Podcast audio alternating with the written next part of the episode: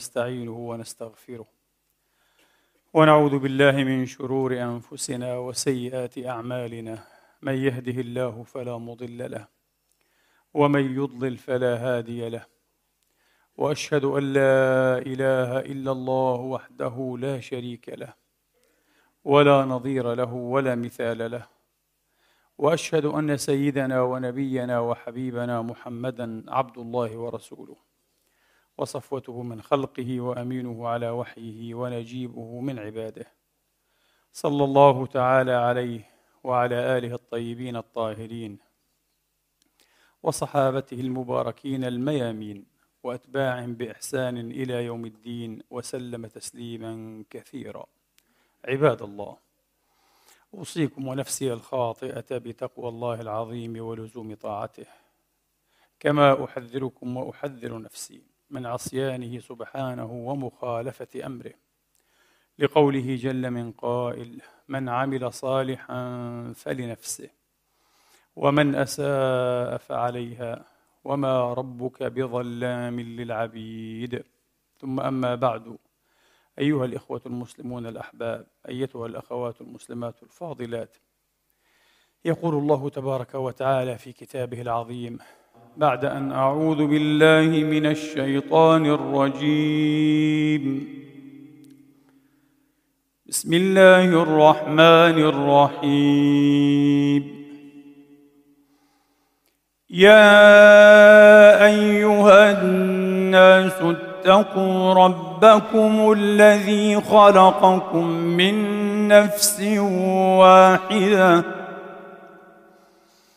الذي خلقكم من نفس واحدة وخلق منها زوجها وبث منهما وبث منهما رجالا كثيرا ونساء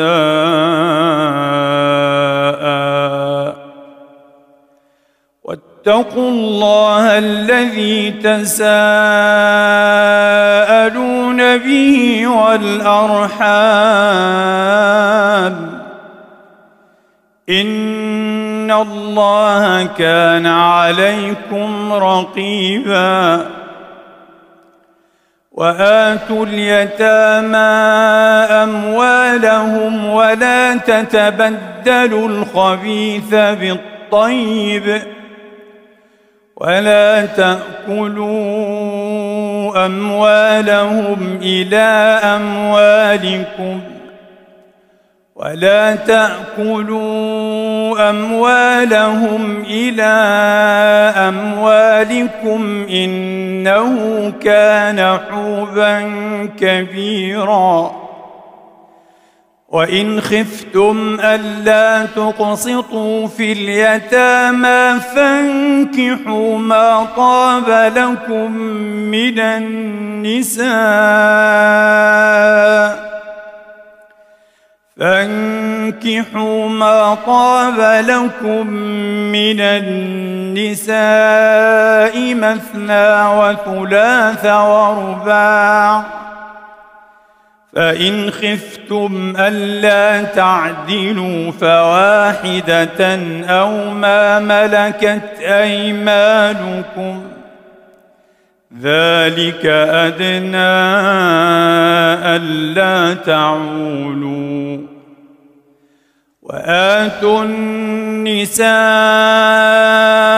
صدقاتهن نحلة فإن طبن لكم عن شيء منه نفسا فكلوه فكلوه هنيئا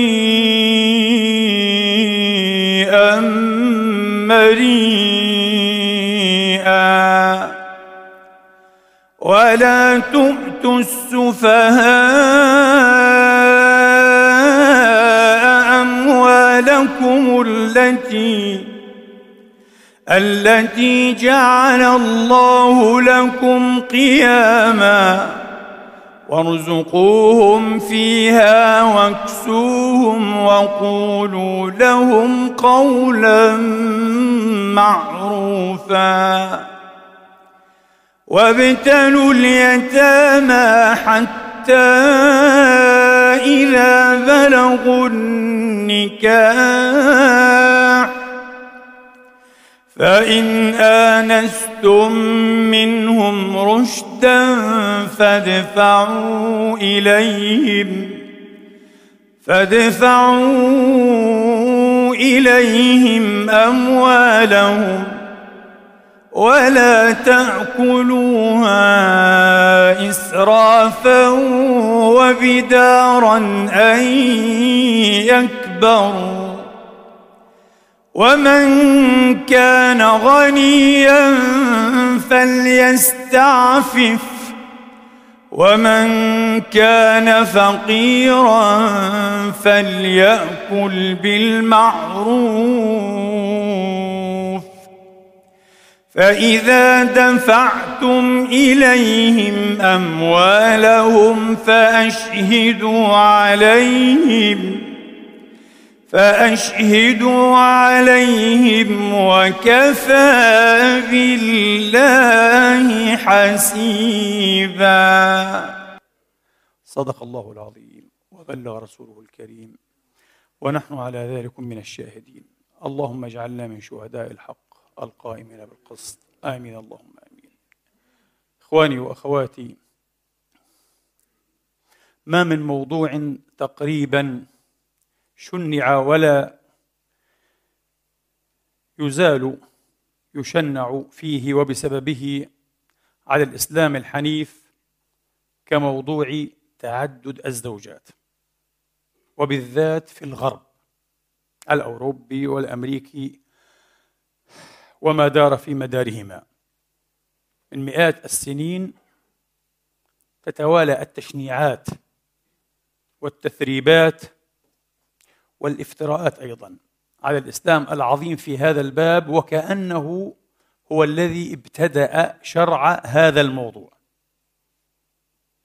وكأن ليس الكتاب المقدس فتح الباب على مصاريعه أو مصراعيه وسيعا لهذا الموضوع بحيث لا ينتهى فيه إلى عدد. الموضوع كان مفتوحا. تتزوج مئة مئتين ألفا ألفين. ولذلك الملك وهو ملك من ملوك العهد القديم وليس نبيا عندهم. وإن يكن عندنا سليمان عليه السلام في العهد القديم تزوج بسبعمائة سبعمائة من الحرائر وثلاثمائة من الإماء. في الكتاب المقدس بالذات العهد القديم طبعا زهاء أربعين شخصية عددت الزوجات. أول هذه الشخصيات لامخ أو لامش الذي أتى بعد آدم عليه السلام بستة أجيال فقط أي قبل الطوفان العظيم قبل الطوفان العظيم كان معددا. أما الملوك الجنتايل أو الأمميون الذين ذكروا في العهد القديم على أنهم الذين عددوا فأربعة مذكورون بأسمائهم. أنبياء إسرائيل ملوك إسرائيل كثيرون الذين عددوا. إبراهيم الخليل أبو الأنبياء وشيخهم عليه الصلوات والتسليمات كان معددا وهذا معروف. صحيح أن ابنه إسحاق لم يعدد لكن يعقوب ابن إسحاق عدد أربع زوجات. أخوه أو شقيقه أخوه عفوا أخوه عيسو أو عيسو عدد بخمس زوجات. أليفاز ابن عيسو عدد أيضا. موسى كان معددا وهذا معروف ومقرر. عزرا كان معددا. طبعا داود وابن سليمان ملكان عددا. أربعون شخصية عددت. لماذا يسكت عن هذا ويبدأ في الإسلام كأنه شرع؟ على أن الإسلام لم يشرع التعدد يعني لم يبتدئ شرعه لم يفتجره ولم يتركه سائبا مرسلا لا يقف عند حد محدود لا ينتهي إلى عدد. بل رده إلى عدد بالقياس إلى هذا الفتح الإرسالي الواسع في الكتاب المقدس يعتبر تقييدا صارما وشحيحا أربعة فقط. أربعة. وبشروط كثيرة وبشروط كثيرة. لماذا لا يحتسب هذا الإسلام على أنه من ضمن الإصلاحات الملية في الأديان الموحدة؟ دائما يبتدأ به على أنه أتى بشيء عظيم. وبالمناسبة لم يتفق المسيحيون أو النصارى في الغرب والشرق على حرمة تعدد الزوجات. وإلى اليوم هناك من لا يزال يعدد ليس فقط طائفة المرمون. أتباع جوزيف سميث في القرن التاسع عشر الذي حظي ب 48 زوجة. جوزيف سميث على أنه مات شابا. آه. في حدود الأربعين من عمره آه. 48 زوجة. يقال طائفة بسيطة الآن تعد سبعة ملايين أو أقل أو أكثر. لا البروتستانت في تسعينيات القرن العشرين المتصرم عما إيه قريب أيها الإخوة أو قريبا انتشرت ظاهرة التعدد كظاهرة ثقافية. وقالوا نحن نختلف عن طائفة المرمون لاهوتيا لأننا نعتقد أن الكتاب المقدس أباح هذا. هذا إعادة اعتبار للكتاب المقدس من المعروف طبعا أن البروتستانت بالذات يولون العهد القديم أهمية أكثر مما لدى الكاثوليك على أنهم يعترفون به. البروتستانت أكثر يهتمون بالعهد القديم. قالوا هذا في العهد القديم. لذلك المؤسس مارتن لوثر كان مناضلا متحمسا لفتح باب التعدد خلافا للكنيسة.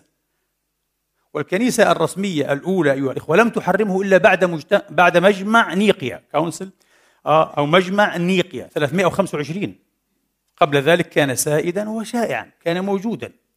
حرمته في نيقيا في القرن الرابع. في الثلث الأول من القرن الرابع الميلادي ثم والت تحريمه في فرص ومناسبات أخرى. كان من أشدها أيضا مؤتمر ترنت Trent Council في القرن السادس عشر أو السابع عشر 1600 أعتقد أو 1560 أو 1600 إيه؟ وربما إيه 50 أو 53 آه Council آه Trent Council. حرموه بأشد اللهجات ثم بالغوا بعد ذلك يعني الكاثوليك فزعموا بعد أن جعلوا الزواج أحد الأسرار السبعة المقدسة sacrament. قالوا العزوبة والعذرية. عزوبة ممتدة ابتداء وامتدادا العذرية. آه. أن تبقى المرأة إيه؟ عذراء. قالوا أكثر قداسة من الزواج. ثم قالوا من يزعم أن الزواج مقدس على قدم سواء مع العذرية أو العزوبة؟ كافر. ويلقى عليه الحرم يحرم يطرد. عجيب. ولذلك أغريت وأقنعت ألوف الفتيات العذراوات أو العذارى أيها الإخوة بأن يكن عرائس للمسيح. لا تتزوجن في هذا العالم وكن إيه؟ عرائس للسيد المسيح. هكذا. Brides of Christ اسمهن هكذا عرائس المسيح Brides of Christ عليه السلام. طبعا مسلك عجيب جدا. فجاء مارتن لوثر يقول لا. لابد أن نفتح هذا الباب. وعلى أسس كتابية على أسس كتابية. أنبياء العهد القديم كانوا يعددون. إبراهيم عدد. لماذا؟ وعيسى لم يأتي لينقض الناموس نعم هناك عبارات غامضة جدا في إنجيل مرقس يفهم منها منع التعدد لكنها ليست صريحة وليست واضحة بالمرة. فلم يقتنع لوثر وطبعا أدرك حجم التحرج في الأوضاع الاجتماعية بما يخص هذا المشكل أيها الإخوة. فاقترح مقترحات بعضها عجيب ولافت أيها الإخوة. قال خير من أن يطلق الرجل امرأته حين يكون عاجزا. هو حين يكون عاجزا جنسيا. خير من أن أن تنفصم هذه العروة الوثقه والميثاق الغليظ بتعبير القرآن الكريم. خير من ذلك أن يسمح لأخيه إن تيسر لأخيه لشقيقه بأن يكون زوجا لها ثانيا. عجيب زوجان لامرأة واحدة. دخلنا في تعدد الأزواج.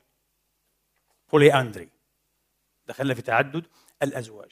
طيب الثمرة الناتج الوليد قال ينسب للأول. ينسب للأول. فإن لم يتوفر أخ فليكن رجلا أجنبيا أيضا. ما في مشكلة. رجل أجنبي يأتي وينكح هذه المرأة إلى جانب زوجها الأصيل. والولد هذا ما اقترحه مارثن لوثر. شيء عجيب. طبعا في سير أو في أثر مارثن لوثر سار خليفته المتحمس فيليب ميلانكتون. ميلانكتون أيضا ناضل من أجل فتح هذا الباب. دعاة إعادة التعميد. Anabaptist. ال Anabaptists آه، أو دعاة إعادة التعميد. وهم الإصلاحيين أيضا أيها الإخوة. صرحوا خاصة في مدينة مونستر بألمانيا بأن المسيح الحق هو الذي يعدد الزوجات. هذا المسيح الحق. هذا الذي يتشبه بالمسيح. هذا الذي يتشبه بالمسيح. ولذلك لم نعدم أيضا مفكرين كبارا مسيحيين وبعضهم دعاة ووعاظا ومبشرين لافتين. مثل جون ميلتون صاحب الفردوس المفقود دعا إلى تعدد الزوجات وقاوم فكرة منع تعدد الزوجات. فهل كان مسلما وهل كان مهرطقا؟ مثل لوثر وميلانكتون وأمثال هؤلاء. وكثيرون عبر العصور. اليهودية طبعا من حيث الأصل تقول بتعدد الزوجات. تقول بتعدد الزوجات. الربانيون يحددونه بأربع. عجيب. كالقرآن العظيم. استنادا إلى ماذا؟ ليس إلى التوراة ليس العهد القديم إلى التلمود. التلمود يحدده بأربع يحدده بأربع. ضمن شروط. لماذا؟ لأن الربانيين يعتمدون إلى جانب العهد القديم أيها الإخوة يعتمدون التلمود والمشناة. أما القراؤون القراؤوت بالعبرية لا يعترفون بغير التوراة. هؤلاء الذين نشأوا في بغداد العباسية الإسلامية مع ديفيد ابن عنان داوود ابن عنان القراؤون موجودون حتى الآن في دولة الاحتلال موجودون ولهم كنائس ومصليات. القراؤوت أو القراؤون قالوا لا لا نقول بهذا لأننا لا نلتزم إلا بالتوراة بحدود التوراة. إذا من خلال هذا التطواف السريع والمخل جدا أعتقد أيها الإخوة يضح لنا أن الإسلام لم يبتدئ هذا لم يفتجر هذا. الإسلام جاء لكي يدخل إصلاحات على هذا الموضوع. وإصلاحات إنسانية واجتماعية عالية القيمة. لابد أن تحسب له بحساب الموجب وليس بحساب السالب. لابد أن تحسب للإسلام وليس على الإسلام. وليس على الإسلام. الأحاديث التي يذكر فيها أنه جاء فلان ابن فلان كغيلان الثقفي إلى رسول الله وكان تحته عشر نسوة. ثقيف بالذات يبدو أنها كانت تعدد كثيرا. ثقيف. قريش تعدد كلهم يعددوا العرب وإلى غير عدد أيضا. إلى غير لا ينتهون إلى عدد أو إلى حد. لكن ثقيف يبدو أنها كانت مشهورة لذلك حين نراجع المحبر لابن حبيب رحمة الله عليه نجد أنه أتى بأسماء جماعة. ليست كذا قائمة. أسماء جماعة ممن أسلموا وكان تحت كل عشر نسوة. والنبي يقول لكل أي لكل واحد أمسك أربعا وفارق سائرهن. كما في حديث غيلان الدمشقي ونوفل ابن معاوية والحارث ابن قيس ورجل من ثقيف وغيره وغيره وهذه الأحاديث إن كان فيها ضعف من جهة الإسناد إلا أنه يشد بعضها بعضا كما قال العلماء الحفاظ المحدثون. أمسك أربعا وفارق سائرهن. سأهتبل هذه الفرصة كي لا أنسى. أجيب عن سؤال مهم يتردد كثيرا والآن طبعا أيضا قبل أن أجيب سأقول مرة أخرى. أنا أشعر بالثقل أيها الإخوة وبالحرج أننا أيضا بعد مئة سنة من نهضة الفكر الإسلامي والإصلاحي لا نزال نبدأ ونعيد في هذه الموضوعات. ظننت أنه أتى علينا حين من الدهر قبل عهد النت. انتهينا من هذه المسائل بل حقيقة صرنا نسخر ممن يبدي فيها ويعيد ويعيد منطق شبهات حول الإسلام. كتاب الشهير للأستاذ محمد قطب رحمة الله عليه. لكن الآن اضطررنا اضطرارا. لماذا؟ لكي نسد فجوة الجهل والتشوش والضياع لدى أبنائنا مرة أخرى. يدخلون على إيه؟ المنتديات وعن النت وكذا يعيدونها جذع. وليش محمد تزوج تسعة؟ لماذا شرع لنفسه واستباح لنفسه ما حرمه على أمته؟ هل فعل ولم يفعل؟ كيف لم يفعل يا أخي؟ مات عن تسع. صحيح مات عن تسع لكن لم يفعل. الذي رميته وقرفته به صلوات ربي وتسليماته عليه غير صحيح. ولو كنت مستشرقا أو غير مسلم قرأت السيرة والقرآن وأسباب النزول قراءة علمية منهجية لما فهت بهذا الإثم في حق الشخص العظيم بل الأعظم عليه الصلاة وأفضل السلام لماذا؟ سورة النساء التي قيد الرحمن الرحيم فيها التعدد بهذا القيد الغليظ أن يوقف فيها عند أربع بشرط العدل وإلا صار الموضوع محرما وعليه جماهير العلماء الكبار في رأسهم شيخ المفسرين أبو جعفر ابن جرير. قال محرم. إن لم تثق من نفسك بالعدل محرم. يحرم عليك أن تعدد. وقال لك الإسلام مش إصلاح. أعظم إصلاح. طبعا دعك من اليهودية والنصرانية المصريون كانوا يعددون إلى غير حد. آه الهند. أوه الهند الهندوسية. شيء صحيح في الستينات من القرن العشرين القانون العلماني حرم التعدد. لكن كديانة وعبر العصور تعدد بشكل مريع. من شخصياتها المقدسة من كان يجمع بين عشرة آلاف امرأة. أكثر ما إيه؟ عرف عنهم تقريبا 16 ألف 16 ألف امرأة ونهيف لشخص واحد في الهندوسية لذلك حين أتى المفكر الجريء الاشتراكي الفابي أو الفابيوي جورج برنارد شو الأديب العظيم جدا عنده مسرحية Getting Married التزوج يعني أو الزواج. Getting Married تكلم فيها كلاما في منتهى الإنصاف والتبجيل لشرع محمد ودين محمد. ثم يقول يحسب لدين محمد يحسب للشرع الإسلامي مقارنة مع الهندوسية والمورمونية أنه قيد الموضوع. وقف به عند أربع فقط. عند المرمون مفتوح. عند الهندوس مفتوح. في شريعة التوراة الأصلية إذا لم نحكم التلمود والمشناه مفتوح. وهذا مذهب القراؤوت أو القرائين. أو الظاهر منه. على كل حال فقال يحسب هذا. طبعا تكلم كلاما قد أجلبه بعد قليل في حق الإسلام وفي حق محمد بالذات.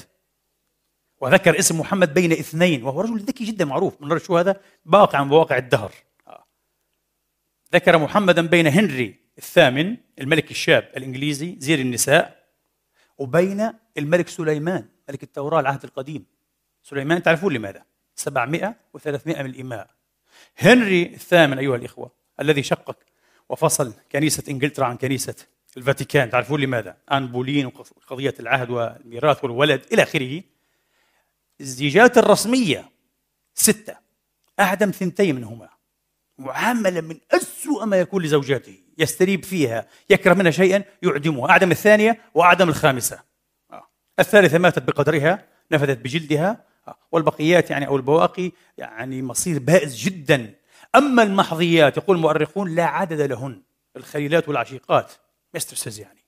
آه. لا عدد لهن عند هنري الثامن. فجورج بن رشو أتى بمحمد في المنتصف. كان يقول لك أعقد مقارنة. بعد أن قال هذا الموضوع لا يفتينا فيه شخص تزوج واحدة أه مرة. لا يفتينا فيه من يعرف ما معنى التعدد اسألوا لو كان حيا يقول هنري الثامن. هنري الثامن. ثم ماذا عن سليمان؟ يقول الحكيم الملك كينج سلمان ماذا عن سلمان؟ سليمان عليه السلام. نأتي إلى محمد. محمد عليه الصلاة وأفضل السلام. كما قلنا الآية الثالثة من سورة النساء وإن خفتم ألا تقسطوا في اليتامى. متى نزلت؟ متى نزلت النساء أصلا؟ في أخريات السنة الثامنة للهجرة. تخيلوا؟ يعني من أواخر السور نزولا بعد الممتحنة. أو الممتحنة كلاهما صحيح. والممتحنة أيها الإخوة نزلت بعد الأحزاب. جميل. ماذا يعني هذا؟ يعني أنه في الأحزاب نزل قول الحق جل مجده ولا يحل لكم وما كان لكم أن تؤذوا رسول الله ولا أن تنكحوا أزواجه من بعده ابدا. إن ذلكم كان عند الله عظيما. حرم الله على رجال هذه الأمة على الصحابة أن ينكحوا إيه؟ إحدى أزواج النبي بعد موته. لماذا؟ لأنه قال له أيضا في السورة ذاتها لا يحل لك النساء من بعده ولا أن تبدل بهن من أزواج ولو أعجبك حسنهن. انتهى. أنت محصور في هؤلاء المعدودات. والنبي كما قلت توفى أو توفي عفوا توفي تسع من النساء. في حياته توفيت اثنتان. هو نكح إحدى عشرة امرأة. برنارد شو يقول أربعة عشرة غير صحيح. إحدى عشرة فقط. ماتت خديجة في حياته وماتت زينب بنت خزيمة. وبقيت طبعا إيه؟ سائرهن. بقيت سودة بنت زمعة بقيت عائشة وحفصة وأم سلمة هند بنت أبي أمية المخزومية وصفية بنت حيي وأم حبيبة ورملة بنت أبي سفيان وميمونة بنت الحارث وجويرية بنت الحارث. المهم مات عن تسع عليه الصلاة وأفضل السلام. ممنوع كان إيه؟ أن يضيف أن يضيف إليهن إيه؟ جديدة ممنوع أن يستبدل. واحد مكان واحد. ممنوع. فحصره الله في المعدود. والأهم من هذا وممنوع على أي رجل في الأمة أن ينكح إحداهن بعد وفاة رسول الله. أن ينكح إحداهن بعد وفاة رسول الله أو إذا فارقها الرسول. فتخيلوا لو أن الرسول الآن لو أن الرسول بعد ذلك حين نزلت آية إيه؟ التقييد للتعديد في أخريات السنة الثامنة للهجرة سرح ما فوق الأربع. ماذا سيحصل؟ سيقضين بقية حياتهن في حرمان رهيب. ممنوع. أن تتزوج خلاص. يعني خمس نساء. سيسرح خمسة إيه؟ نسوة. خمسة نساء وممنوع على أي منهن أن تتزوج أو يتزوجها أحد أي من هذه الأمة أو من سواها. فتعيش بقية حياتها في حرمان رهيب أنا أقول لكم. ما هو أكثر رهبة آه، من هذا الحرمان الرهيب كسر قلبها في الدنيا والآخرة؟ أنها كانت زوجة لخاتم الأنبياء والمرسلين وتبعث يوم القيامة زوجة له وتدخل معه الجنة لأنها توفيت كزوجة أو توفي عنها زوجا. ستفقد كل هذه المزايا. من أجل ماذا؟ طبعا ومعلوم وليس بنا أن نعيد تقرير هذا والتذكير به أنه ما تزوجهن في الجملة للمتعة. متعة ماذا؟ باستثناء عائشة كلهن ماذا؟ أياما. كلهن أياما. أرامل مطلقات. تعرفون هذا؟ وكثير منهن كنا إيه؟ عاليات السن. عاليات؟ آه. ولسنا إيه؟ يعني باستثناء البعض القليل. صفية وزينب بنت إيه؟ جحش. قلنا عائشة هذه حالة إيه؟ استثنائية كانت بكرا. لم يعرفنا بالجمال لم يعرفنا بالجمال. وبعدين أين المتعة في حياة رجل يعيش أزواجه كلهن في حجرات صغيرات جدا؟ إذا وقف عليه السلام تكاد رأسه الشريف أو يكاد رأسه الشريف آه، يضرب بالسقف. إذا أراد أن يصلي وعائشة تصف هذا في حديث في صحيح مسلم وغيره يصلي من الليل لأنه يقوم الليل هذا. آه. لا يقضي الليالي الحمراء ما في عنده كلام هذا الرسول. آه. وطبعا يبيت طاويا معظم الليالي ويبتن طاويات أيضا بلا أكل بلا عشاء. وما يتحصل عليه من مال يعطيه الفقراء والمساكين والأرامل ويتألب به قلوب ضعاف الإيمان. ضعاف الإيمان. وين المتعة هنا؟ وين القصور؟ وين الحور؟ وين السرور في هذه الحياة؟ هذه حياة رجل متعي شهوي أو شهواني؟ والله لا يقول هذا رجل عنده مسكة من عقل أو ذرة من إنصاف أو ذرة من إنصاف. وسنعلم بعد اللتا واللتية وبعد كل هذا الكلام سيظل يدأب أناس على ترديد إيه؟ مخاريقهم وحماقاتهم. لا شأن. الهداية من الله تبارك وتعالى والإنصاف عزيز والإنصاف عزيز. ولا يمكن أن تجد متخندقا منصفا. يتخندق في زاوية معينة ثم ينصف. فقط الذي ينصف هو عاشق الحقيقة. مؤمنا كان أو ملحدا. برنارد شو؟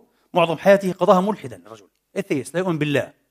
لكنه أنصف محمدا وأنصف الإسلام في مواقف كثيرة لأن الرجل غير متخندق حر ومستقل يحسب له أنه في بداية getting married أيها الإخوة يصيح في قومه الإنجليز وكان برنارد شو يكره جدا التعالي الإنجليزي الشوفينية الإنجليزية نحن غير شكل يعني إحنا استثناء أه؟ الآن في أوروبا عموما يعني في نوع هذا التعالي يعني على الشرق وخاصة الشرق العربي والمسلم يعني مين أنتم يعني إيش تفهموا يعني فهو يصيح على لسان أحد أبطاله تبا لكم يصيح في قومه الإنجليز تبا لكم ما الذي يجعلكم تظنون أنكم أفقه في قضايا الإصلاح وخطط الإصلاح من كونفوشيوس أو محمد أو اضربهما ليه ليه؟ ليه تعتقدوا؟ كنتوا أذكى يعني كثير. وحقيقة نطرح هذا السؤال والجواب عندكم لديكم. بالله عليكم. وأنا أناشد وأستحلف ضمير كل إنسان منصف. هل الغرب خطته الاجتماعية بالذات في ميدان الزواج والأسرة خطة جيدة وممتازة؟ لا يقول هذا أيضا اي رجل؟ محترم يحترم الإحصاءات والأرقام. نسبة الأنغال أو الأطفال الذين يولدون خارج مؤسسة الزواج out of wedlock يعني كما يقال بلغتهم. كم؟ شيء مريع. في إستونيا 59% عند البلطيق هناك. تعرفون إستونيا؟ من دول الاتحاد الأوروبي منطقة اليورو. 59% يعني كل عشرة أولاد تراهم ذكورا أو إناثا آه. تقريبا منهم ستة لا يعرفون آبائهم ليسوا شرعيين. سيأتيك من يقول إيه، وماذا يعني؟ ولماذا تقول ليسوا شرعيين؟ يا سيدي يا سيدتي ما عندش مشكلة شرعيون في نظرك آه لكن شرع لا يعرف أباه. ما شاء الله هي المسألة مسألة مصطلحات. المسألة مسألة واقع اجتماعي وسيكولوجي ونفسي مدمر مخيف. اقرأوا الأبحاث النفسية وبين المزدوجين وهي بالمناسبة ويلفت أنها قليلة في هذا الباب. طبعا في توجه عام إلى ترسيخ كل هذه المبادئ الفلسفية الاجتماعية للحداثة. ما في إرادة أن نعود. كيف نعود؟ إيش نعود يعني؟ كيف ننقض إيه؟ ساعة 200 سنة. صعب جدا جدا. كل هذه الحياة أعيد صوغها وبناؤها أيها الإخوة على جميع المستويات حتى مؤسسة مؤسساتيا. على أساس هذه الأعمدة الفلسفية الجديدة المنظور الفلسفي الغريب للحياة خاصة الحياة الاجتماعية خاصة مؤسسة الزواج والأسرة.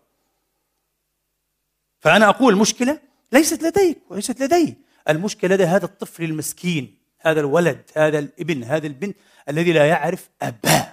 سله أنت بعد أن تسأل طبعا خبراء النفسيين أه؟ ما هي المشاكل التي يعاني منها هؤلاء؟ مشاكل أيها الإخوة معروفة عصابية اكتئاب فرط النشاط أيها الإخوة الإحباط الجنوح إلى الجريمة. 70% في اليوكي المملكة المتحدة أه؟ 70% من المجرمين هم أطفال غير شرعيين. ماذا تفعل؟ يلا فسر لي. تقول لي شرع وغير شرع لا أهتم بالمصطلحات لا أهتم بالتوصيفات أنا أهتم بالواقع. الواقع المر الصعب أيها الإخوة. الأداء المدرسي المستقبل الوظيفي مستقبل الزواج. معظم الذين أيها الإخوة لا يعرفون آبائهم أو أمهاتهم أو آبائهم وأمهاتهم. من نزلاء دور الرعاية والملاجئ. لا أب ولا أم. طبعا ناهيكم عن الذين يقتلون ويرمون في القمامة أيها الإخوة والبلوعات وهم صغار أبناء يوم أبناء ساعة. بالألوف! شيء مخيف ومريع أيها الإخوة. مستقبل هؤلاء الزواج أيضا يفشل. قياسا إيه بالأطفال الشرعيين. يفشلون أيضا في الزواج. وناقم على فكرة الزواج. فكرة العلاقة بين ذكر وأنثى هي التي أتت به إلى هذه الحياة لكي يحمل كل ويكابد كل هذه الأبهاض وصنوف وصور المعاناة. وقال لك آه شو عادي؟ لماذا أنا أقول هذا؟ طبعا أقول لك آه شفتوا هذا المتخلف؟ آه نصير التعدد. لست نصير التعدد أنا نصير العقل والحكمة. سأقول موقفي من التعدد بعد قليل وأعرض مواقف العلماء الكبار المجددين والمصلحين لكن لابد دائما أن نقرر الحقيقة. ليس المطلوب من العالم المفكر أيها الإخوة أن يناغي أهواء الساسة أو الجماهير أو بعض المنشقين عن المجتمع باسم أنهم دعاء إلى كذا لا ليس هذا. أن يقول ما يعتقد كحقيقة. والآخرون لهم وعليهم أن يناقشوا أليس كذلك؟ المفروض المثقف الملتزم دائما ينظر إلى مصلحة ماذا؟ شعبه مجتمعه أمته وحتى البشرية ويكون أمين على الحقيقة. مهما أسقط هذا إيه؟ السلطات الأخرى بكل أنواعها بكل أنواعها. وإلا يكون خائنا للحقيقة. سيلعنه التاريخ في يوم من الأيام. سيلعنه التاريخ. أتذكر بخصوص قضية الأطفال غير الشرعيين. ويعني يمكن هذا أكثر اسم مهذب مؤدب لأنه طبعا لا يجوز شرعا ولا أخلاقا أن يجرح هؤلاء المساكين. لماذا؟ يكونون ضحايا مرتين ضحايا لآباء فاشلين مجرمين في حقهم ثم ضحايا لمثقفين نرجسيين.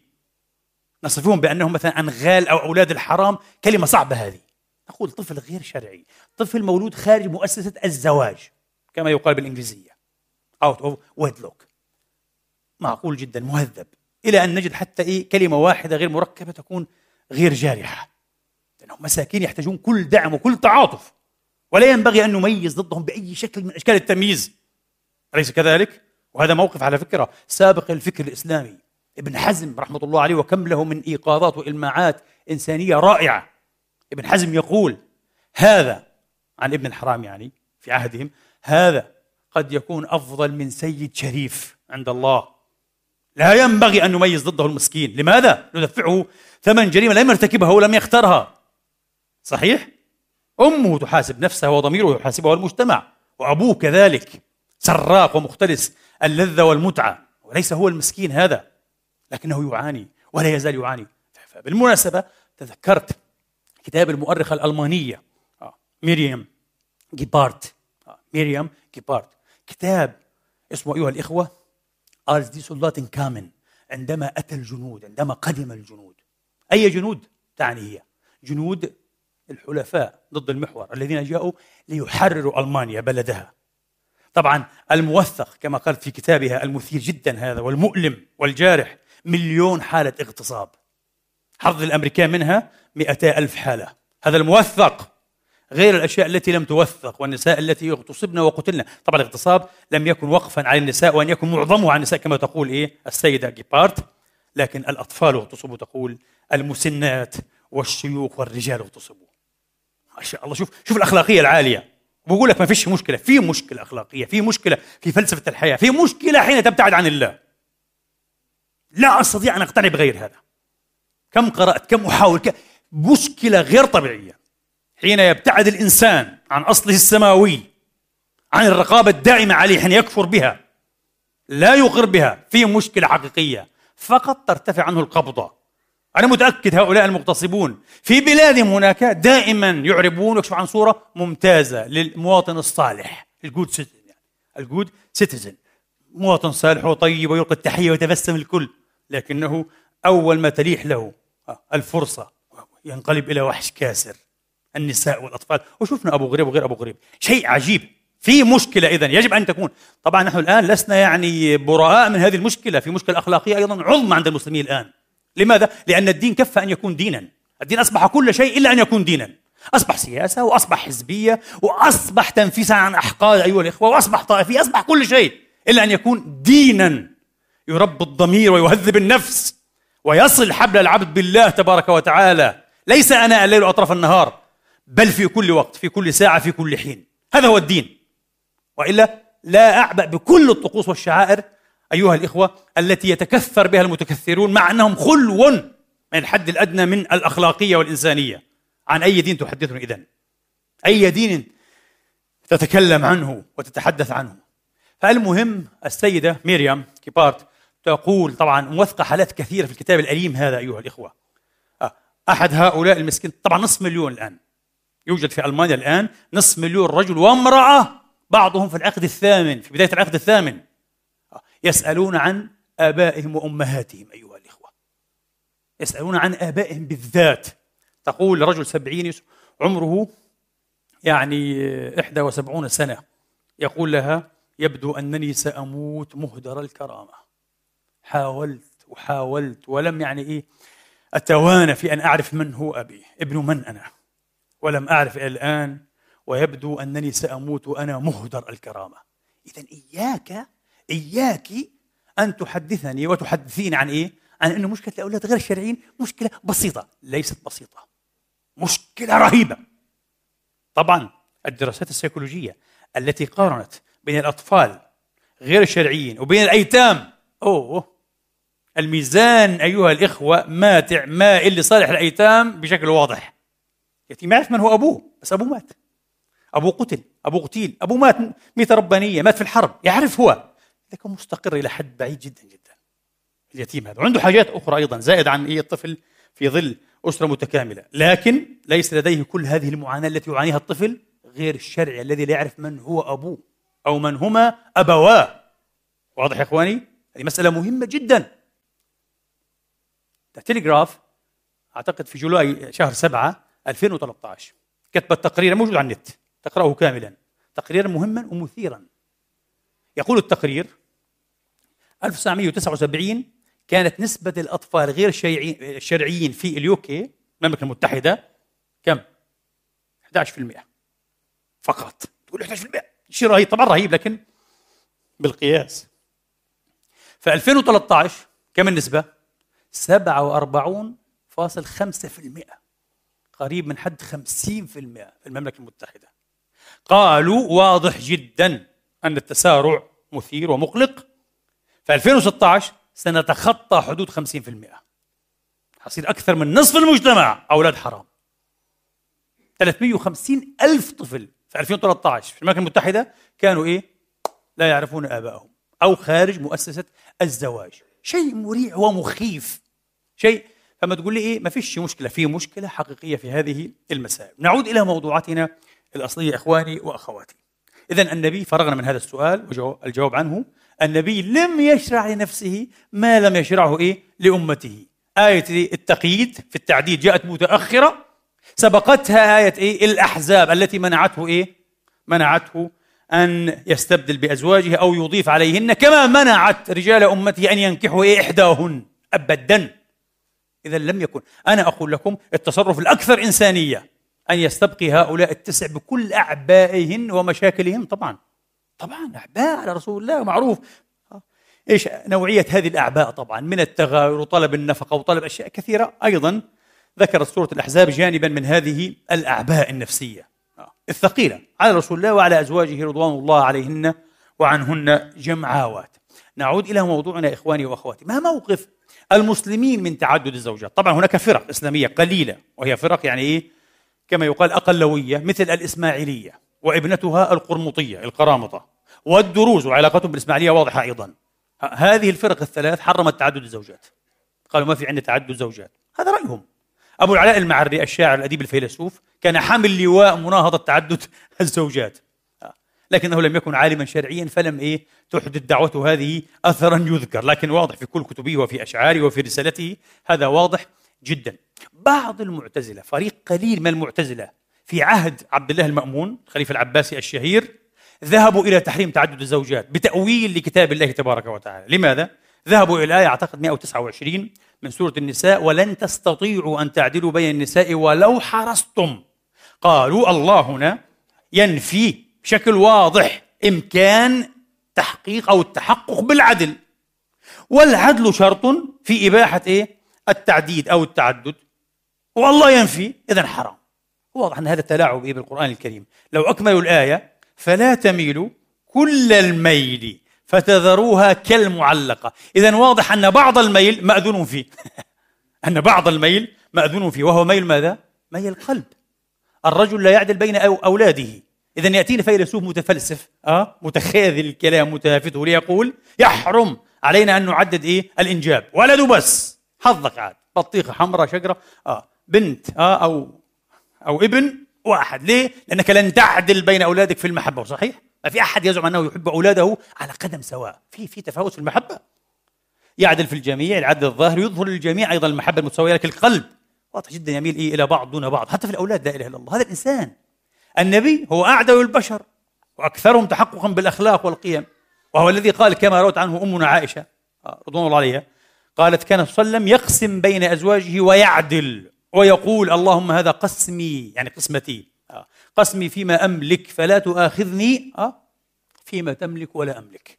ويشير إلى إيه؟ إلى قلبه القلب.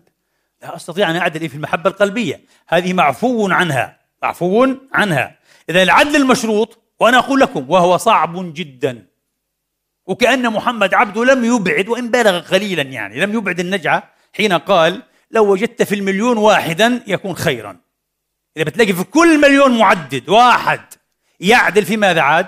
في العدل الذي اشترطه جماهير الفقهاء وهو العدل في المسكن والعدل في المبيت والعدل في الملبس والعدل في المطعم والمشرب العدل في النفقة العدل في حسن الصحبة والعشرة.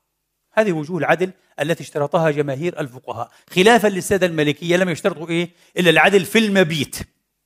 ومع ذلك قالوا المالكية يعني كما في مواهب إيه؟ الجليل للحطاب وغيره إذا لم يعدل كانت جرحة في إمامته وشهادته. والنبي يحذر جدا من هذا الجور من هذا الظلم وقال من كانت له زوجتان فلم يعدل بينهما أتى يوم القيامة؟ يعني بعث قام من قبره أتى يوم القيامة وشقه مائل يبعث هكذا كالمفلوج والعياذ بالله.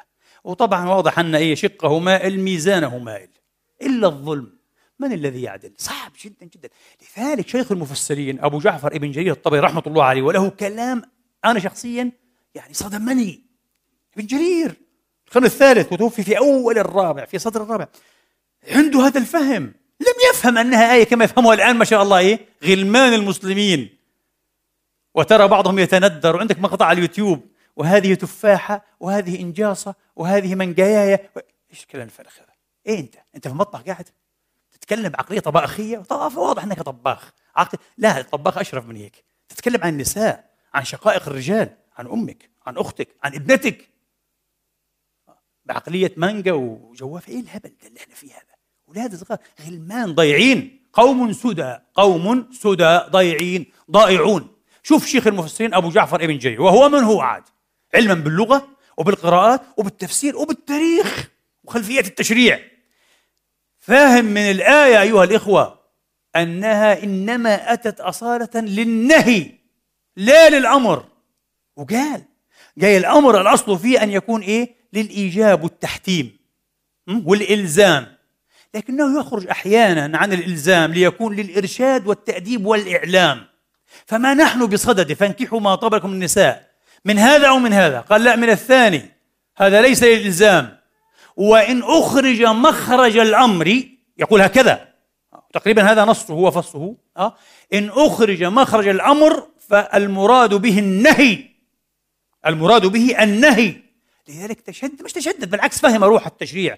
أبو جعفر ابن جرير رحمة الله عليه شيخ المفسرين. آه.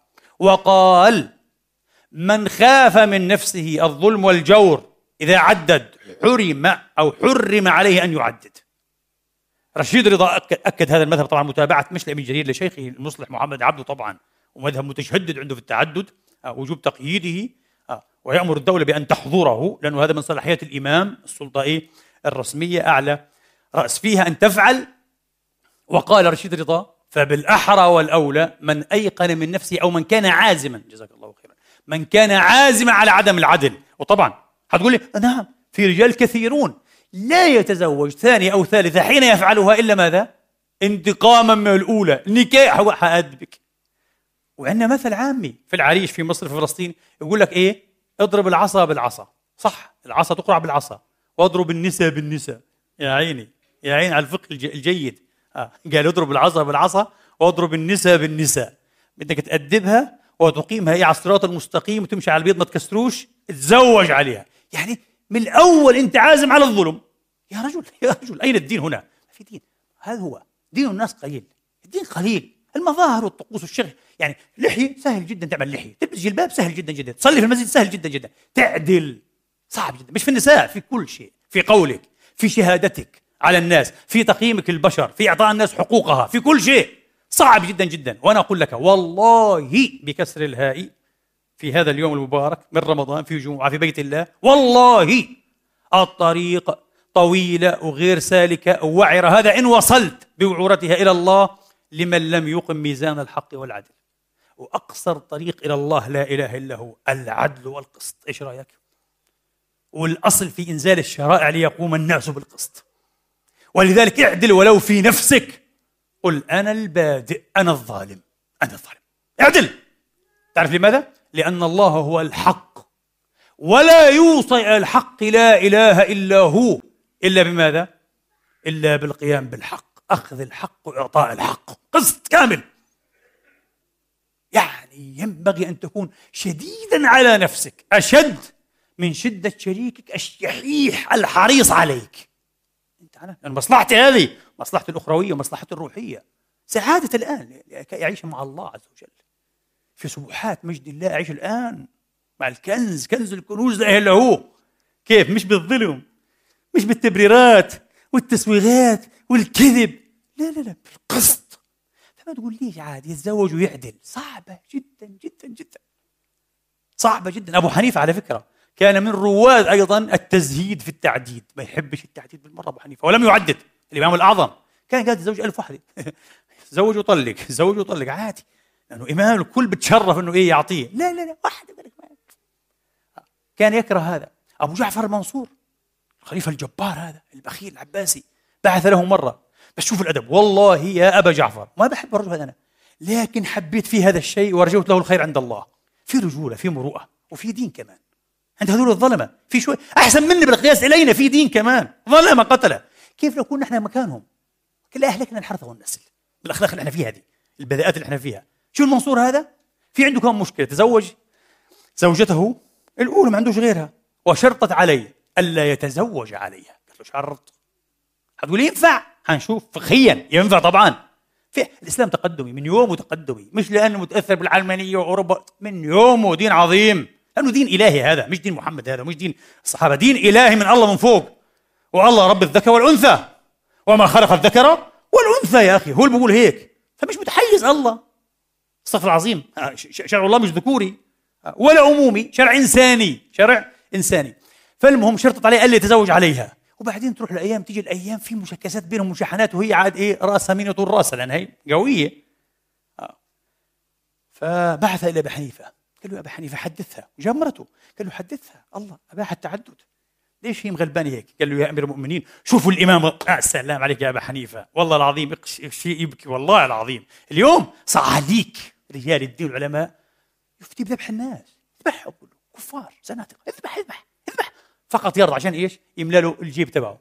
أو يطلعه على المحطة الرسمية أو أو يعطيه منصب الإفتاء يمكن كذا. لعنة الله على الظالمين أين كانوا ومن كانوا. راحت الأمة بالظلم هذا وباللعب وضعف الشخصية يا رجل أنت إمام حين تكون إماما إذا كنت إماما حقيقيا إذا كان في علم حقيقي أنت باعتبار من الاعتبارات أرقى من هذا الرجل أمامك وهو باعتبار آخر طبعا أرقى منك اعتبار السلطة لكن العلم العلم له جلال يا رجل علم إله علم رباني هذا مش لعب هذا مش لعب هذا مش أكل وشرب وموز وتفاح ومنجاية آه. فأبو حنيفة إيش قال له؟ يا أمير المؤمنين إنما أباح الله العد إنما أباح الله إيه؟ التعدد أو التعديد لمن عدل ومن لم يوقن من نفسه العدل حرام عليه أن يعدد. فأسقط في يد المنصور. فرحات المرأة. يعيش أبو حنيفة. تهلله. أبو حنيفة ما بحب التعدد. عارف ظلم باب ظلم. والله حيسألوا عنه. لماذا أفتيت؟ ولذلك مرة جاءه رجل قيل له يا إمام استمعت إلى محادثة طريفة بين اثنين. قال ماذا استمعت؟ قال أحدهما يقول للثاني آه لو كان عندي أربعمائة درهم لتزوجت. قال أوليس تحتك امرأة؟ ما عندكش امرأة؟ قال بلى واحدة. إذا حاضت حطوا ما فيش يعني هو رجل بيحب النساء وكذا. آه، وهي لما تحيض سبع ثمان أيام وظل حايض هو معناه ما يعني تعبان ما بيشتغلش. آه إذا حاضت حطوا فأبو حنيفة علق بالقول. إيش قال؟ آه شوف. قال صاحب الواحدة في سرور وصاحب الثنتين في شرور ومن لم يصوبني فليجرب. خليك أبو العريف روح جرب قال له. جرب وحتشوف حتكون لها ساخنة كما يقال بالعميل الآن حتكون لها ساخنة جدا. أبو الفرج ابن الجوزي في صيد الخاطر وهذا فقيه واديب أيضا واعظ. يعني لو سئلت دون أن أقرأ كلامه ولو قلت لا ابدا هو مع المعددين حيكون لأنه أديب وشاعر وكذا. لا. قال معظم ما يدخل من الشر والسوء على الإنسان إنما بسبب كثرة النساء. تعديد. وبدأ يقول لك واحد واثنين وثلاثة وأربعة وخمسة مصيبة التعديد. إيش هي؟ ثم ختم بالقول رحمة الله عليه العاقل هو من يرضى بواحدة إذا وافقت غرضه. خلاص عجبك في أخلاقه وجمالك؟ إيه، اكتفي يا رجل. وطبعا ذكر في حنايا وفي أثناء وأنحاء كلامه شيئا عظيما ذكيا. ماذا قال؟ قال هو يظن أنه إن تزوج الثانية شبع. خلاص هيك أنا برضه تنتين كويس. فيأخذ الثانية فتطمح نفسه إلى الثالثة. فيأخذ الثالثة فتطمح إلى الرابعة. ياخذ الرابعة. لابد أن يطلق إحداهن ليأخذ خامسة. وهكذا. وكما قال شيخ الدعاء المعاصرين محمد غزالي روح الله روحه في عليين قال كلما ذاق جديدا طلب مزيدا. ويهلك هكذا. ويعيش زير نساء آه، خربان تعبان مخرفن عشان إيه؟ أنت مخلوق للمتعة يا رجل. مخلوق لأشياء ارقى من هيك. عندك متعة بواحد اكتفي يا رجل. خليك عاقل. بس تتحدث عن من؟ عن إنسان ما عندوش لا ثقافة لا علم لا وعي. وثقافة جاهلية. كالجاهلية الأولى وأسوأ عندنا الآن في بعض الأشياء خاصة في الموقف من المرأة خاصة في الموقف. العلامة مصطفى السباعي رحمة الله عليه ماذا يقول؟ يقول أعظم الناس تحملا للأعباء. عنده أعباء كبيرة صاحب الثنتين. قال الله يعينه هذا. يا ربي قال مصيبة كبيرة عليه. عنده ثنتين؟ أوف ادعي له. تزوجت اثنتين لفرط جهلي وقد حاز البلاء. زوج اثنتين فعلا حاز البلاء. وهذه الاعرابي على فكرة. ليست للشيخ الغزي كما ظن مصطفى السباعي. غزي القرن العشرين. لا لا لا. هذه الاعرابي قديم أوردها أبو علي القالي في النوادر في الأمالي. قديم جدا عرب غير معروف. قال الشيخ السباعي رحمة الله عليه وأقرب الناس إلى الهلاك يهلك. يصاب بجلطة يصاب بأمراض عصبية عقلية ينفلج ينقهر يموت مقهورا. صاحب الثلاث. ثلاثة مصيبة كبيرة مثلثة يعني هذه. وصاحب الأربع أقرب إلى الجنون. يجن. فلا لا تصدق هؤلاء المشايخ اللي بيطلعوا في اليوتيوبات وكذا ويتحدثوا يا يا يعني هو يرقص ويغني على التعدد. مسكين انت يا رجل. انت تخاطر بدينك. فضلا عنك تخاطر بماذا؟ ببدنك وصحتك وعقلك واستقرارك. أيها الإخوة من ذا يخالف ويجادل ويماري في أن التعدد في هذا العصر في ظرف عصري في دولة عصرية في مجتمع عصري أصعب بكثير منه في مجتمع تقليدي؟ في حدا بناقش في هذه؟ أصعب بكثير جدا جدا جدا. أنا بعرف جيل أمهاتنا وجداتنا والله مسكينات وساذجات وبسيطات يا حرام. يعني يقبلن ما يملى عليهن ويرضين بما يلقى إليهن. والله صحيح. ثوب كل سنتين بيجيب لها زوجها. إيه بتشوف قد الدنيا تطلع تتمخطر فيه قدام جاراتها ثوب كل سنتين كل خمس سنين ثوب كان. آه. وأي شيء وخلاص واعمل ما تعمل. و... لا تعرف اليوم اللي هذه؟ لا مش لا نذمها ما إحنا زيها مجتمع عصري. حقوقي حقوقي تقول لك حقوق المرأة تحرير المرأة. الله قال الرسول قال فلان علان قال أوه مثقفة طبعا بنت مدارس وجامعات. إيش تعمل فيها هذه؟ هذه مش مثل أمك ومثل جدتك مش ساذجة مش بسيطة هذه. تعرف حقوقها؟ بعدين هي عادي تفضل أن تتطلق. طلقني يا أخي في 60 دقيقة. خذ أولادك كمان. بدي حريتي بدي شخصيتي. صعب جدا اليوم. لذلك علامة إيه؟ المغرب في وقته المصلح الكبير والمناضل الشهير علال الفاسي في كتابه مقاصد الشريعة الإسلامية ومكارمها. دعا الدولة رسميا أن تسد باب التعديد. قال بطلنا. ويجوز هذا إيه؟ لأمير المؤمنين للخليفة للسلطان للرئيس للملك لماذا؟ آه يجوز. واحد يقول كيف تلعبون بالدين أنتم؟ لا يجوز طبعا. أنت عارف أنه يجوز. النبي عليه السلام منع الصحابة منع مجتمع المدينة أن يدخروا بعد ثلاثة أيام شيئا من لحوم الأضاحي. طب الادخار جائز مش جائز طبعا جائز بصفته إماما سلطة عليا. قال لهم في ظرف طارئ هم مش منتبهين إليه. ناس جاوا على المدينة ضيوف كذا كثر. بدهم يأكلوا هذول إيش نسوي؟ قال ممنوع ولا واحد يدخر. صدقوا به عشان يكفل إيه؟ هؤلاء الطارئين على المدينة. يجوز. طيب الدول العصرية يا سيدي هنا عندك في النمسا في ألمانيا بريطانيا أي دولة عصرية. تعمل محميات يقول ممنوع الصيد هنا ممنوع. طب الصيد حلال ولا حرام؟ حلال. هنا ممنوع بأمر الدولة. بصير حرام. مزبوط ولا لا؟ ممنوع الصيد هنا. الصيد هنا بعد الساعة كذا كذا ممنوع برضه في موسم كذا كذا ممنوع. صيد السمك هنا ممنوع. فروخ السمك. كل الدول تفعل هذا. ولا صحيح. يعني المسلمون كانوا متقدمين ولم يكونوا بدعم الأمم حين أعطوا الخليفة أه؟ وقالوا قالوا رأي الإمام قرار الإمام يرفع الخلاف ويجوز له أن يقيد المباحات.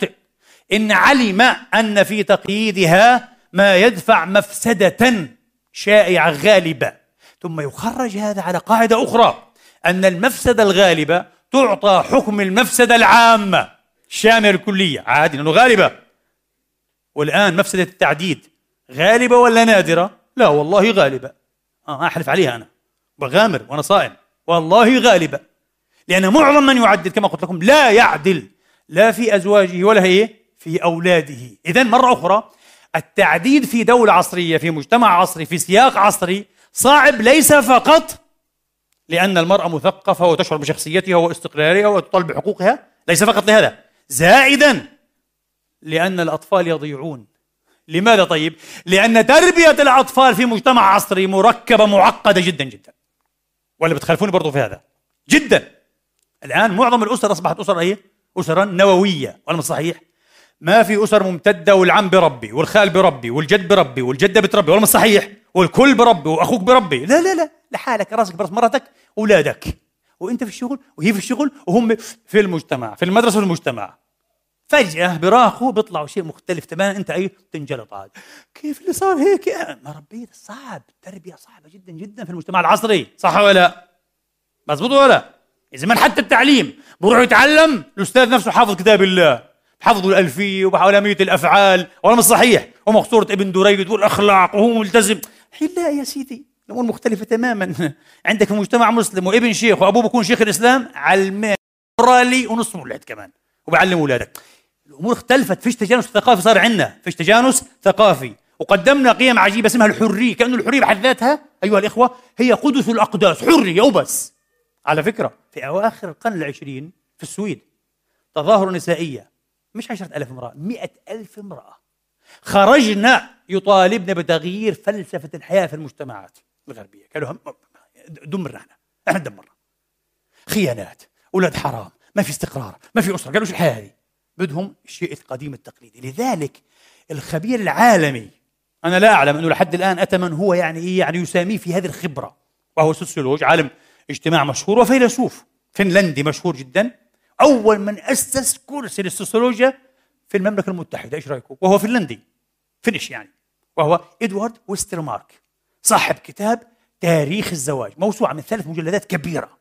هذا يعرف كل شيء يتعلق بالزواج تقريبا في مجتمع في معظم المجتمعات البشرية عبر العصور. خبير رقم واحد. تعرفون ماذا قال؟ لما تحدث عن إيه؟ تعدد الزوجات بوليجيني بوليجيمي نفس الشيء لأنه بوليجيني يعني زي البوليجيمي تعادل.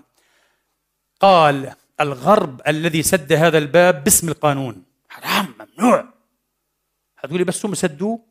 وأنا أقول إذا أغلقت بابا فتحه الرحمن حتما ستلج بابا فتحه الشيطان. علشان هيك زي ما قلنا نسبة الخيانات مخيفة. الخيانة الزوجية. في الدنمارك 46% خيانة. اثنين. زوج وزوجة. تخيل. بريطانيا 39% هذا قبل حوالي ثلاث سنين. الآن أكيد زادت. شيء مرعب. الخيانات. وعد أولاد الحرام ذكرنا لكم بعض النسب سريعا. فإن سددت بابا فتحه الرحمن حتما ستلج بابا فتحه أو أبوابا مش باب واحد أبوابا. آه فتحها إيه؟ الشيطان والعياذ بالله. وستماك يقول الغرب الذي أغلق هذا الباب وحرم تعدد الزوجات قانونيا سيرى نفسه مضطرا الكرة بعد الأخرى أن يعيد النظر في موقفه هذا كلما تحرجت أوضاع المجتمع لجهة إيه؟ مشاكل الأسرة والنسل. عشان أقول لا يبدو الأفضل ولذلك أيها الإخوة بيرثاند راسل فيلسوف الشكاك الإنجليزي الشهير وتربوي. عشان هذا كنت عنده في التربية والتعليم الرجل هذا. في التربية بالذات يعني مش بس فيلسوف معرفي ابستمولوجي لا لا لا تربوي.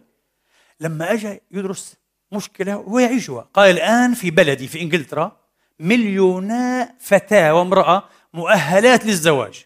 صالحات للزواج في سن زواج. زائدات بالقياس إلى إيه؟ الرجال المؤهلين إحنا 2 مليون. طبعا الآن أكثر. أمريكا كل سنة تقريبا معدل الزيادة حوالي 7 مليون إلى 8 مليون نساء أكثر. روسيا من 10 ل 11 مليون كل سنة. في زيادة. دائما يعني الإحصائية تثبت كل سنة. أعداد هائلة. لذلك أشلي مونتاغو الخبير برضه آه، في تخصصه قال في معظم الدول حول العالم عدد النساء يفوق عدد الرجال. قدام مشكلة طبيعية فطرية. ماذا نفعل الآن؟ برتراند قال في عندنا 2 مليون مرة زيادة. يعني كل واحد تزوج إيه؟ من الرجال. حيبقى عندنا فاضل كم؟ 2 مليون امراه بلا أزواج. قال ماذا نفعل؟ برتراند راسل وفيلسوف عاد هذا؟ بدخل خمسين ألف مدخل ومخرج. عنده قدرة على التحول الفكري رهيبة إنه فيلسوف قال تركهن عوانس حرمان رهيب. يعني بعض الناس يا أخي خلاص يعني ترضى بقدرها. والله ترضى هذا بنتك أنت؟ لو بنتك عنست صارت 30 سنة. بحكم الدراسة أو بحكم أنها شوي يعني إيش؟ يعني مش حنقول دميمة يعني ليست على ذلك القدر من الجمال أو لأي ظرف أو آخر. المسكينة يعني إيه طرأ آه، جعلها إيه لا تحظى بزوج. صار عمرها 30 سنة 35 سنة. هل تقول الأفضل أن تعيش محرومة حتى تلقى الله؟ راسل قال لك هذا حرمان رهيب. طبعا قتل الإنسان. حرمان رهيب. طيب إنه الحل يا عم رسل يا شيخ رسل قال الحل أن يسمح لهن يعني قانونيا وعرفيا نقننها والعرف حتى يتساهل في هذا. شوف شوف السماح بإيش هذا؟ أن يسمح لهن باصطياد الرجال. متزوجين عزابا. ما في مشكلة. تصطاد رجل. تختلس المتعة. أن يصطدن الرجال. فيقضين متعتهن ها؟ ويستولدنهم الأولاد. ويجيبوا أولاد منهم. ثم بعد ذلك يقول البقية على الحكومة. الحكومة تكفل هذه المرأة المسكينة بلا زوج طبعا.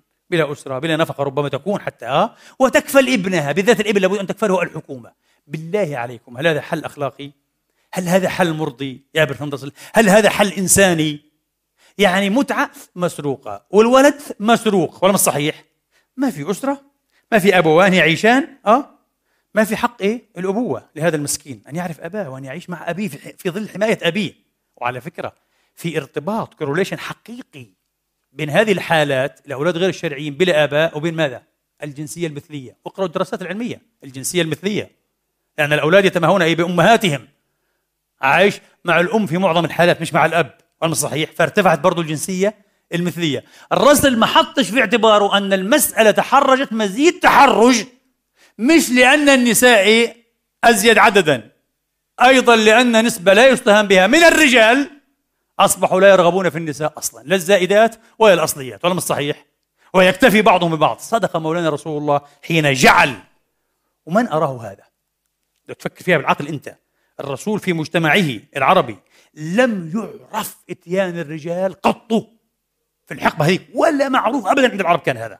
بعدين عرف لما اختلطوا بالأعاجم أيام الأمويين لأول مرة بدأ يعرف.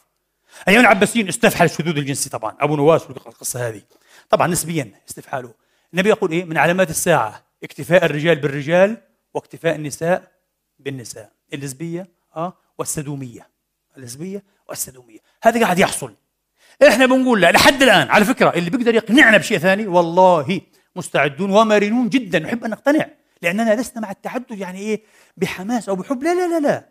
التعدد لا نراه ضرورة أبدا كما يرى بعض الناس. نحن نراه علاجا لضرورة في حالة ضرورة في مشكلة قائمة صعبة جدا وتستدعي تقتضي حلا أخلاقيا وإنسانيا رحيما. أكرم. مين أكرم؟ أن تبقى المرأة وأرحم. أكرم وأرحم. أن تبقى المرأة محرومة حتى تلقى الله؟ ما في رحمة هنا. في جحمة هنا. في نقمة. أو أو أن تصبح ملكية عامة. آرثر شوبنهاور. أقول لك يا عدو المرأة أنت بتجيب لي ناس بس كلامه صحيح إيش دخلنا عدو المرأة أنا كلامه منطقي. آرثر شوبنهاور في كتابه المشهور كلمة عن النساء قال في إنجلترا في لندن قال في, في لندن في وقت هذا يقول ثمانون ألف بنت عمومية يعني قصده بائعات هواء ثمانون ألف يشوف وقت الآن كيف آه. قال هؤلاء سفك دم شرفهن على مذبح اعتماد قانون الزوجة الواحدة ممنوع التعديد واحدة وبس قال هذا إيش عمل؟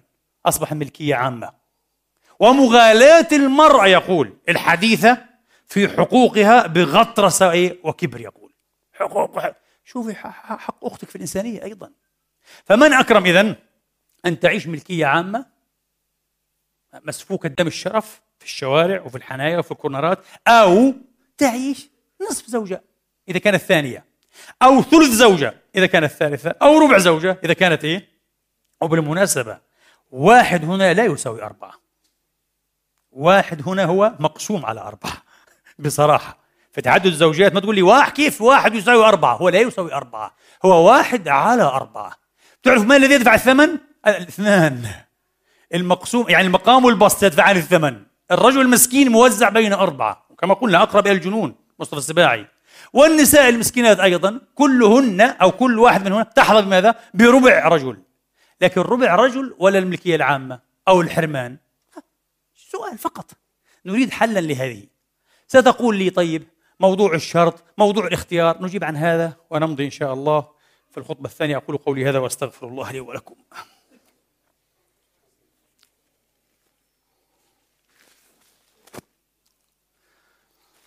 الحمد لله الحمد لله الذي يقبل التوبة عن عباده ويعفو عن السيئات ويعلم ما تفعلون. ويستجيب الذين آمنوا وعملوا الصالحات ويزيدهم من فضله والكافرون لهم عذاب شديد. وأشهد أن لا إله إلا الله وحده لا شريك له وأشهد أن محمدا عبده ورسوله صلى الله تعالى عليه وعلى آله وأصحابه وسلم تسليما كثيرا. إخواني وأخواتي تحدد الزوجات. ليس كما يحلو البعض أن يفهمه أو يتوهمه أنه نوع من الخطيفة. رجل يخطف ثلاث نساء أو أربع نساء ويحتجزهن في البيت. هذا كلام فارغ وخيال واهم الذي يحصل أن الرجل الراغب في التعدد لسبب أو لآخر. هتقولي مثل ماذا؟ مثل مرض زوجته. يمنع عليه أن يواقعها بأمر الطبيب بسبب جلطة. ممنوع تموت. فهمتوا؟ أو لأمراض أخرى كثيرة. أو لأنها عاقر. عاش معها ثلاثين سنة دون أن تسعده إيه؟ بالفم الصغير البسام. ابن بنت. ما عنده مسكين. وبدأ يكبر الآن وبدأ يشعر إيه؟ بذبول الحياة والحيوية وبخريف العمر. بده ولد. قبل ما يموت ولد يحمل اسمه. غريزة في الإنسان. حتى الأنبياء. زكريا شفتوا كيف زكريا؟ يرثني ويرث من آل يعقوب وجعله رب. حتى نبي. مزبوط ولا لا؟ طيب هذه الحالة إيش تعمل؟ وهي لا تود أن تطلق. تقول لا أنا أرضى. أبقى زوجتك إن شاء الله وتزوج علي صعب جدا عليها. بالعكس أنا اقترحت أن يسمى تعدد الزوجات الضرائرية. أنا حترجمه هيك. سمي الضرائرية. طبعا. هو شيء مضر وشيء متعب جدا للإثنين.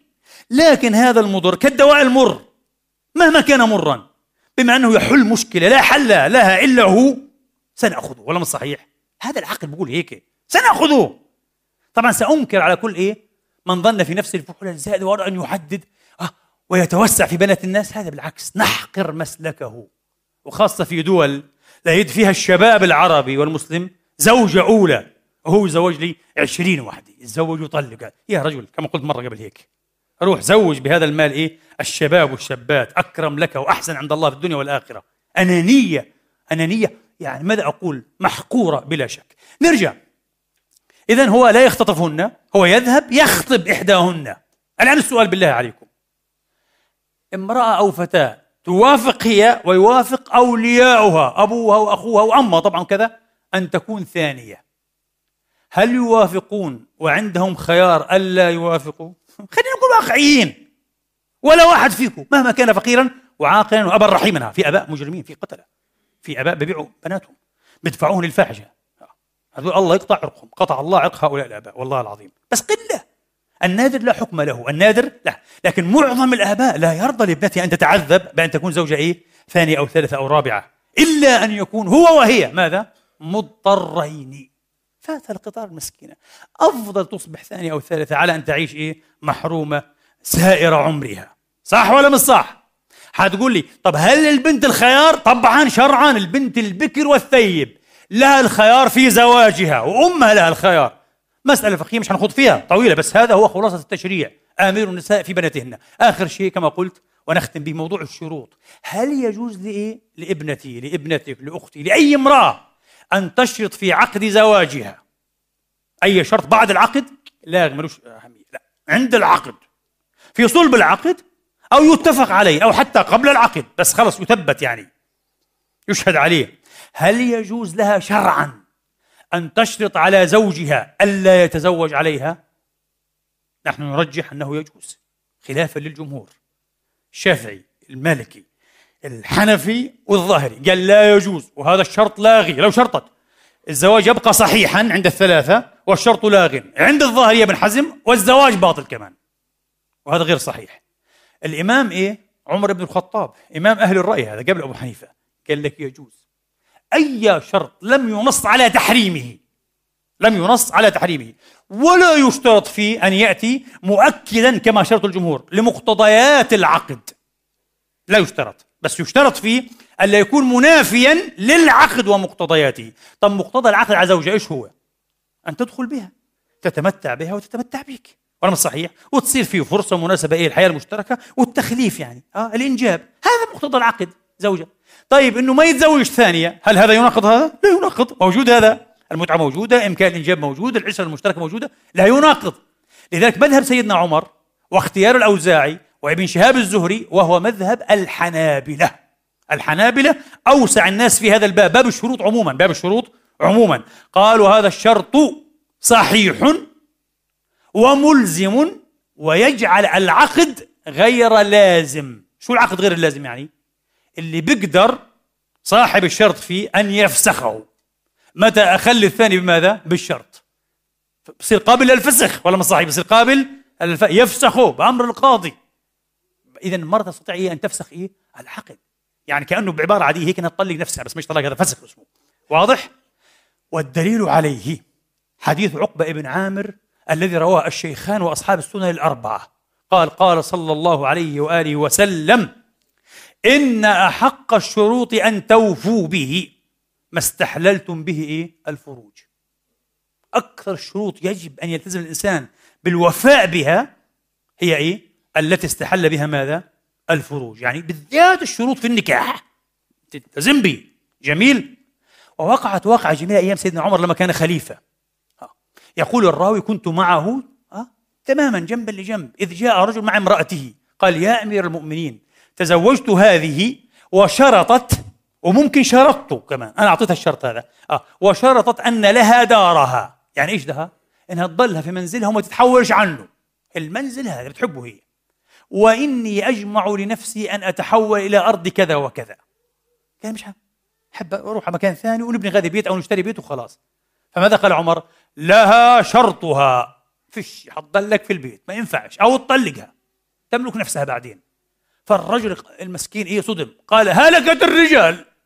هلكت. مش حاجة. وهيك الناس بدها هوا. بس هذا عمر ما في عنده لعب. خليفة وفقيه الدر على الرأس. قال هلكت الرجال إذ لا تشاء امرأة أن تطلق زوجها إلا طلقت. فقال عمر رضوان الله عليه الفاروق المؤمنون أو المسلمون على شروطهم عند مقاطع حقوقهم. احفظوها. هذه قاعدة جميلة جدا جدا. وعشان تفهموها خذوها برواية هذه رواية مين؟ رواية سعيد بن منصور على ما أذكر وعبد الرزاق في المصنف. رواية ابن أبي شيبة أوضح. مقاطع الحقوق عند الشروط أوضح صح؟ مقاطع الحقوق تعرفوا المقاطع جمع مقطع وين تقطع؟ يعني هي في تورتة قديش إلك قديش إلي من وين نقطع؟ ممكن نقطع من هين نقطع من هين بيطلع لك ثلثين بيطلع لي ثلث لا قال لك حسب الشروط إحنا اشترطنا 50 50 وين بصير المقطع؟ في نص التورتة فهمتوا؟ اذا مقاطع الحقوق ها ها عندها إيه؟ الشروط بحسب الشروط فعمر قال له مقاطع الحقوق عندها الشروط. روح روح ملح. هو هيك. وهذا مذهب أحمد بن حنبل ويبدو إنه هذا هو الصحيح. لذلك إحنا بنقول للمرأة العصرية بنقولها انفخ صدرك وارفع رأسك أنك مسلمة متقدمة. اشرطي يا بنتي يا أختي. اشرطي على الأهبل هذا من أول يوم. ما تتزوجش علي. مش عاجبك تلعب ما تزوجنيش روح خذ واحد ثانية. صح ولا لا؟ أنا. آه. وحتقول لي والنبي إيش كان موقفه؟ والله النبي هو اللي علمنا هذا. إيش رأيك؟ اللي علم عمر وعلم الأمة هيك. ها. والحديث مخرج في الصحيح حديث المسور ابن مخرمه لما جاءوا يا جماعة إيه؟ أولاد أبو جهل. آه أبو جهل تعرفوا أنتوا اسمه إيش؟ هشام ابن المغيرة. وكان عنده بنت اسمها جويرية بنت هشام ابن المغيرة وأسلمت وبايعت مسلمة. بس أبوها أبو جهل. فبدهم يزوجوها لمين؟ للإمام علي بن أبي طالب على فاطمة عليه السلام. وأجوا استاذنوه هم. قالوا يا رسول الله يعني علي وكذا كذا بس إحنا نستأذن منك لأنه هذه بنتك وقصة بلاش تزعل أنت. فهل تأذن؟ نزوجوا جويريه؟ غضب النبي اخذ ثوب وطلع. قال أما بعد خطب الناس. فإن إيه بني هشام ابن المغيرة جاءوا يستأذنونني أن ينكحوا ابن أبي طالب ابنتهم على ابنتي فاطمة. أما إني لا آذن لا آذن لا آذن. أما إني لا أحلل حراما ولا أحرم حلالا ولكن فاطمة بضعة مني يريبني ما يريبها. يغضبني ما يغضبها. وإن أبا العاص ابن الربيع زوج مين هذا؟ زينب الكبرى عليه السلام بنت رسول الله الماتت في السنة الثامنة على ما أذكر. قد وعدني وأوفى بوعده. ففهم العلماء أنه إيش؟ وعده بإيش؟ ظهر السياق. قال لك يوصلها. لا ما لهاش علاقة.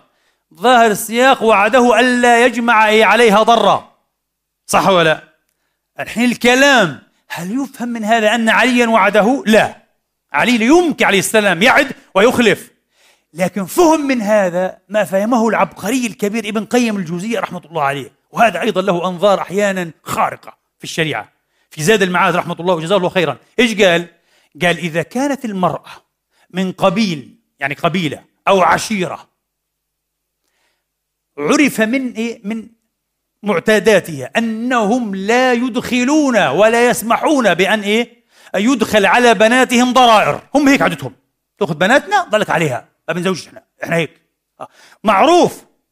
قال فالمشروط عرفا كالمشروط لفظا. احفظوها اذا قاعدة فقهية. المشروط عرفا كالمشروط لفظا. أو كانت هي في جلالها وحسبها وحشمتها ممن لا ترضى.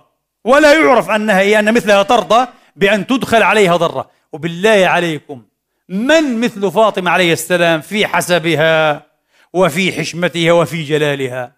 مستحيل. ومعروف النبي كان قال هذا معروف يعني أنا مستحيل أن زوجتك بنتي تتزوج عليها بنت محمد. آه. يأبى الله ورسوله أن تجتمع بنت رسول الله وبنت عدو الله. في بيت واحد تحت سقف واحد. لأنه معروف. هذا معروف في العرف. إذا أيضا المعروف إيه؟ أو المشروط عرفا كالمشروط لفظا. النبي علمنا هذا أختم بهذا وأقول قولي هذا وأستغفر الله لي ولكم. اللهم علمنا ما ينفعنا وانفعنا بما علمتنا وزدنا علما وفقها ورشدا. أصلحنا وأصلح بنا. اجعلنا مفاتيح الخير مغاليق للشر وألهمنا رشدنا وأعذنا من شر نفوسنا. اللهم حبب إلينا الإيمان وزينه في قلوبنا وكره إلينا الكفر والفسوق والعصيان وجعلنا من الراشدين برحمتك يا أرحم الراحمين. لا تزغ قلوبنا بعد إذ هديتنا وهب لنا من لدنك رحمة إنك أنت الوهاب. تقبل اللهم منا صلاتنا وصيامنا وقيامنا وركوعنا وسجودنا ودعاءنا واختم بالباقيات الصالحات أعمالنا وبالسعادة آجالنا وتوفنا وأنت راض عنا. برحمتك ولطفك يا أرحم الراحمين. يا لطيف يا خبير يا غفور يا كريم. يا رب العالمين. جنبنا الفتن ما ظهر منها وما بطن. وأعنا على ذكرك وشكرك وحسن عبادتك. ربنا تقبل عنا أحسن ما عملنا وتجاوز عن سيئاتنا في أصحاب الجنة. وعد الصدق الذي كانوا يوعدون. اغفر لنا ولوالدينا. وارحمهم كما ربونا صغارا. اجزهم بالحسنات إحسانا وبالسيئات مغفرة ورضوانا. واغفر اللهم للمسلمين والمسلمات المؤمنين والمؤمنات الأحياء منهم والأموات بفضلك ورحمتك إنك سميع قريب مجيب الدعوات. عباد الله إن الله يأمر بالعدل والإحسان وإيتاء ذي القربى وينهى عن الفحشاء والمنكر والبغي. يعظكم لعلكم تذكرون. اذكروا الله العظيم يذكركم. واشكروه على نعمه يزدكم. وقوموا إلى صلاتكم يرحمني ويرحمكم الله. الله أكبر.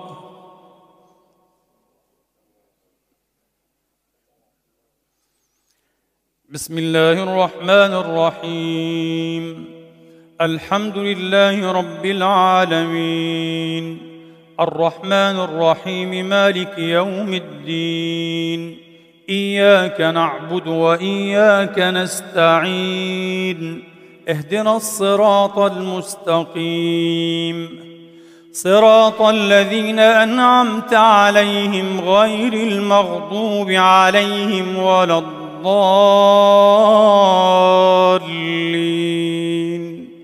آمين.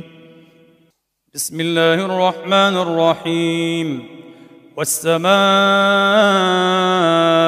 والطارق وما أدراك ما الطارق النجم الثاقب إن كل نفس لما عليها حافظ فلينظر الإنسان مما خلق خلق من ماء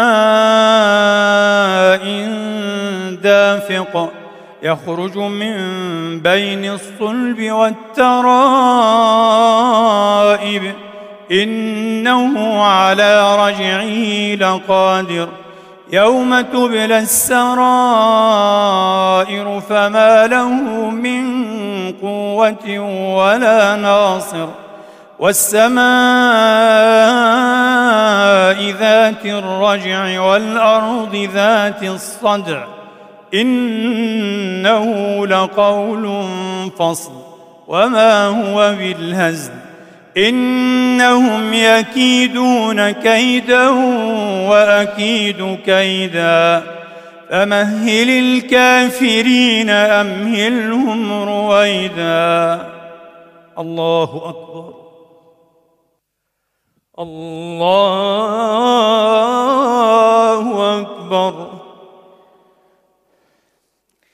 بسم الله الرحمن الرحيم.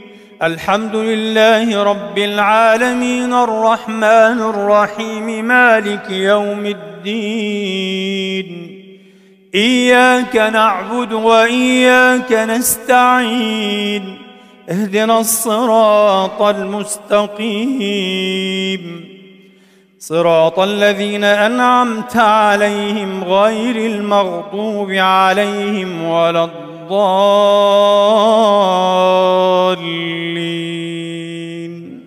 آمين. بسم الله الرحمن الرحيم. والليل إذا يغشى والنهار إذا تجلى وما خلق الذكر والأنثى إن سعيكم لشتى فأما من أعطى واتقى وصدق بالحسنى فسنيسره لليسرى وأما من بخل واستغنى وكذب بالحسنى فسنيسره للعسرى وما يغني عنه ماله إذا تردى إن علينا للهدى وإن لها للآخرة وإن لنا للآخرة والأولى فأنذرتكم نارا تلظى لا يصلاها إلا الأشقى الذي كذب وتولى وسيجنبها الأتقى الذي يؤتي ماله يتزكى وما لأحد عنده من نعمة تجزى إلا ابتغاء وجه ربه الأعلى ولسوف يرضى. الله أكبر.